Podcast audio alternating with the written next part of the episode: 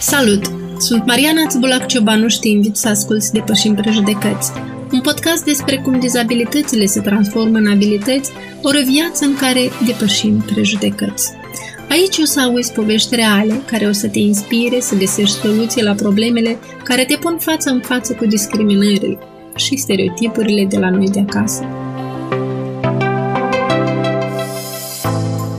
Subiectul de astăzi aduce în discuție abuzul emoțional sau trăirile negative prin care trec persoanele cu dizabilități din Republica Moldova în familia biologică. Scopul acestui podcast este de a crea o punte de înțelegere, de comunicare între generații, între părinți și copii și în special între familiile care au un membru cu nevoi speciale. Conform definiției preluate de toate organismele Națiunilor Unite, abuzul este un act singular sau repetat sau lipsa unei acțiuni adecvate care se petrece în cadrul oricărei relații unde există o premisă de încredere și grijă, care cauzează daune sau stres unei persoane. În unul din episoadele primului sezon, Vă povesteam istoria unei fete care este utilizatoare de scaun rulant și locuiește împreună cu părinții și cu frații mai mari într-un sat din sudul Republicii, care adesea este spusă diferitor acte de violență din partea membrilor familiei biologice. Dacă vă amintiți, aceasta ne-a mărturisit cum fratele ei mai mare, în momentul când venea cu cineva acasă, îi încuia scaunul rulant într-o altă odaie, ca ea să nu poate să iasă, sau să nu poate fi văzută de colegi sau prietenii lui, plus că îi lua telefonul mobil ca ea să nu poată telefona și să nu poată cere ajutorul cuiva, fata fiind în acest mod de foarte multe ori nevoită să stea poate chiar mai mult de jumătate de zi, fără a merge la baie, fără a mânca ceva. Dar cel mai grav este că acesta își permitea să-i ascundă medicamentele, lăsând-o pe fată să zacă în durere. Vă dați seama? Istoria de astăzi este a Alinii din Chișinău. Fata a cerut să fie sub anonimat, de aceea numele fetei i-a fost schimbat. Ascultând-o pe Alina, vom vedea încă o istorie reală, care confirmă odată în plus că abuzul față de persoanele cu dizabilități în Republica Moldova există, în mod special față de fetele și femeile cu dizabilități. Are diferite forme, o variație acestuia fiind abuzul emoțional sau psihologic. Aceasta poate fi de intensitate diferită, de la simplă neglijare maltratare legeră, până la umilire, depreciere sau chiar ironii exagerate. Mi-a rămas, cred că și până acum, așa, amprenta asta, de atunci când uh, este nevoie cu tine mama să iasă undeva. Iată, eu personal uh, foarte, dar foarte mult timp, dar cu tine așa e de greu de ieșit undeva. Dar mai din te acasă, nu ies cu tine ca iurea. Păi eu știi, auzând tot asta, continuu și continuu să ajung. Sau eu merg, dar stau așa, practic efectiv doar pe scaun, ca să nu fie cu mine greu. Sau de cele mai des ori, da, nu merg în genere. Cele mai ședintoare cuvinte, știi, tot nu să ajungi necândat la asta, tu nu ai să înviat, nu ai să te mări, și de ce ești bunul numai de casă de bătrâni?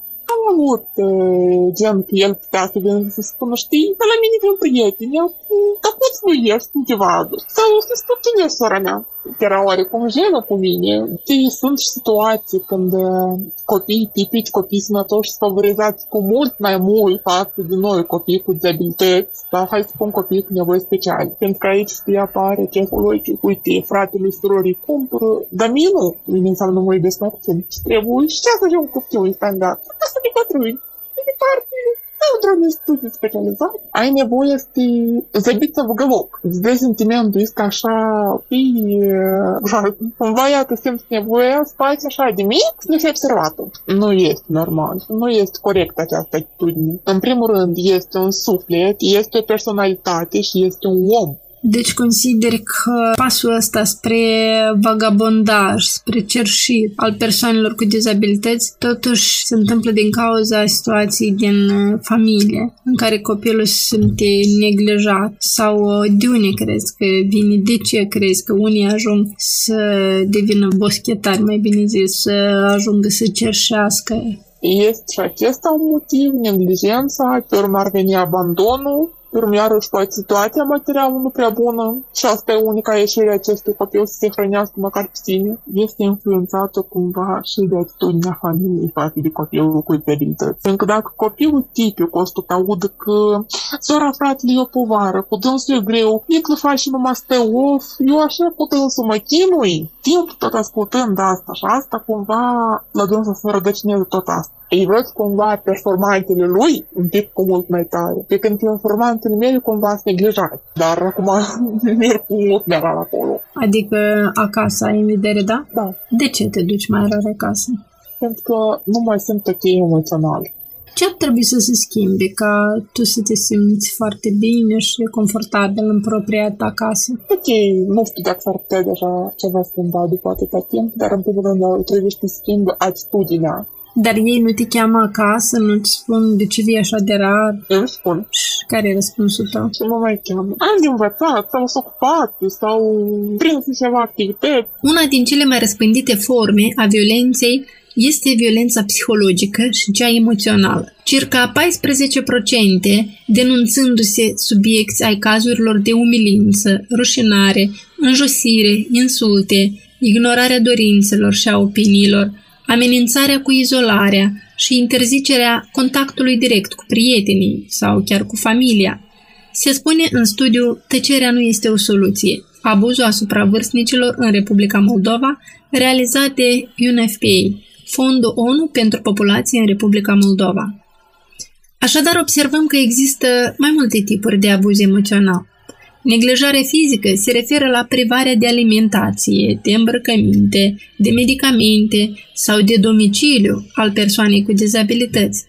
Neglijarea educațională implică tot ceea ce ține de frecventarea unei forme de învățământ, prin obligarea copilului la alte activități decât cele școlare sau la vagabondaj, iar neglijarea emoțională presupune ignorarea evenimentelor importante din viața persoanei omiterea încurajărilor așteptate de copil, modalitățile neadecvate de răspuns la nevoile sale emoționale, cam tot ceea ce ne-a povestit mai sus Alina.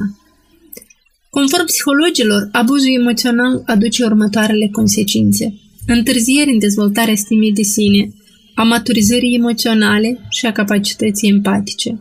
În plan social, fuga de acasă, acte antisociale, dificultăți de adaptare durabile repetate într-un mediu nou, lipsă de inițiativă, de creativitate, de autonomie, anxietate sau chiar depresie. Nu uita, prejudecățile pot fi depășite, iar împreună putem face lumea mai bună. Vreau să vă reamintesc că odată în două săptămâni, în fiecare joi ne poți asculta pe platformele de Google Podcast, Apple Podcast, Spotify, Anchor FM sau pe blogul depășimprejudecăți.com, unde poți asculta orice episod îți dorești, precum și citi unele articole scrise de mine tot la tema dizabilității. Nu ezita să dai un like, un share sau devin o patron sau scrie-ne, scrie-ne părerea ta, sugestiile tale în comentarii. Eu le aștept cu drag. Pe curând!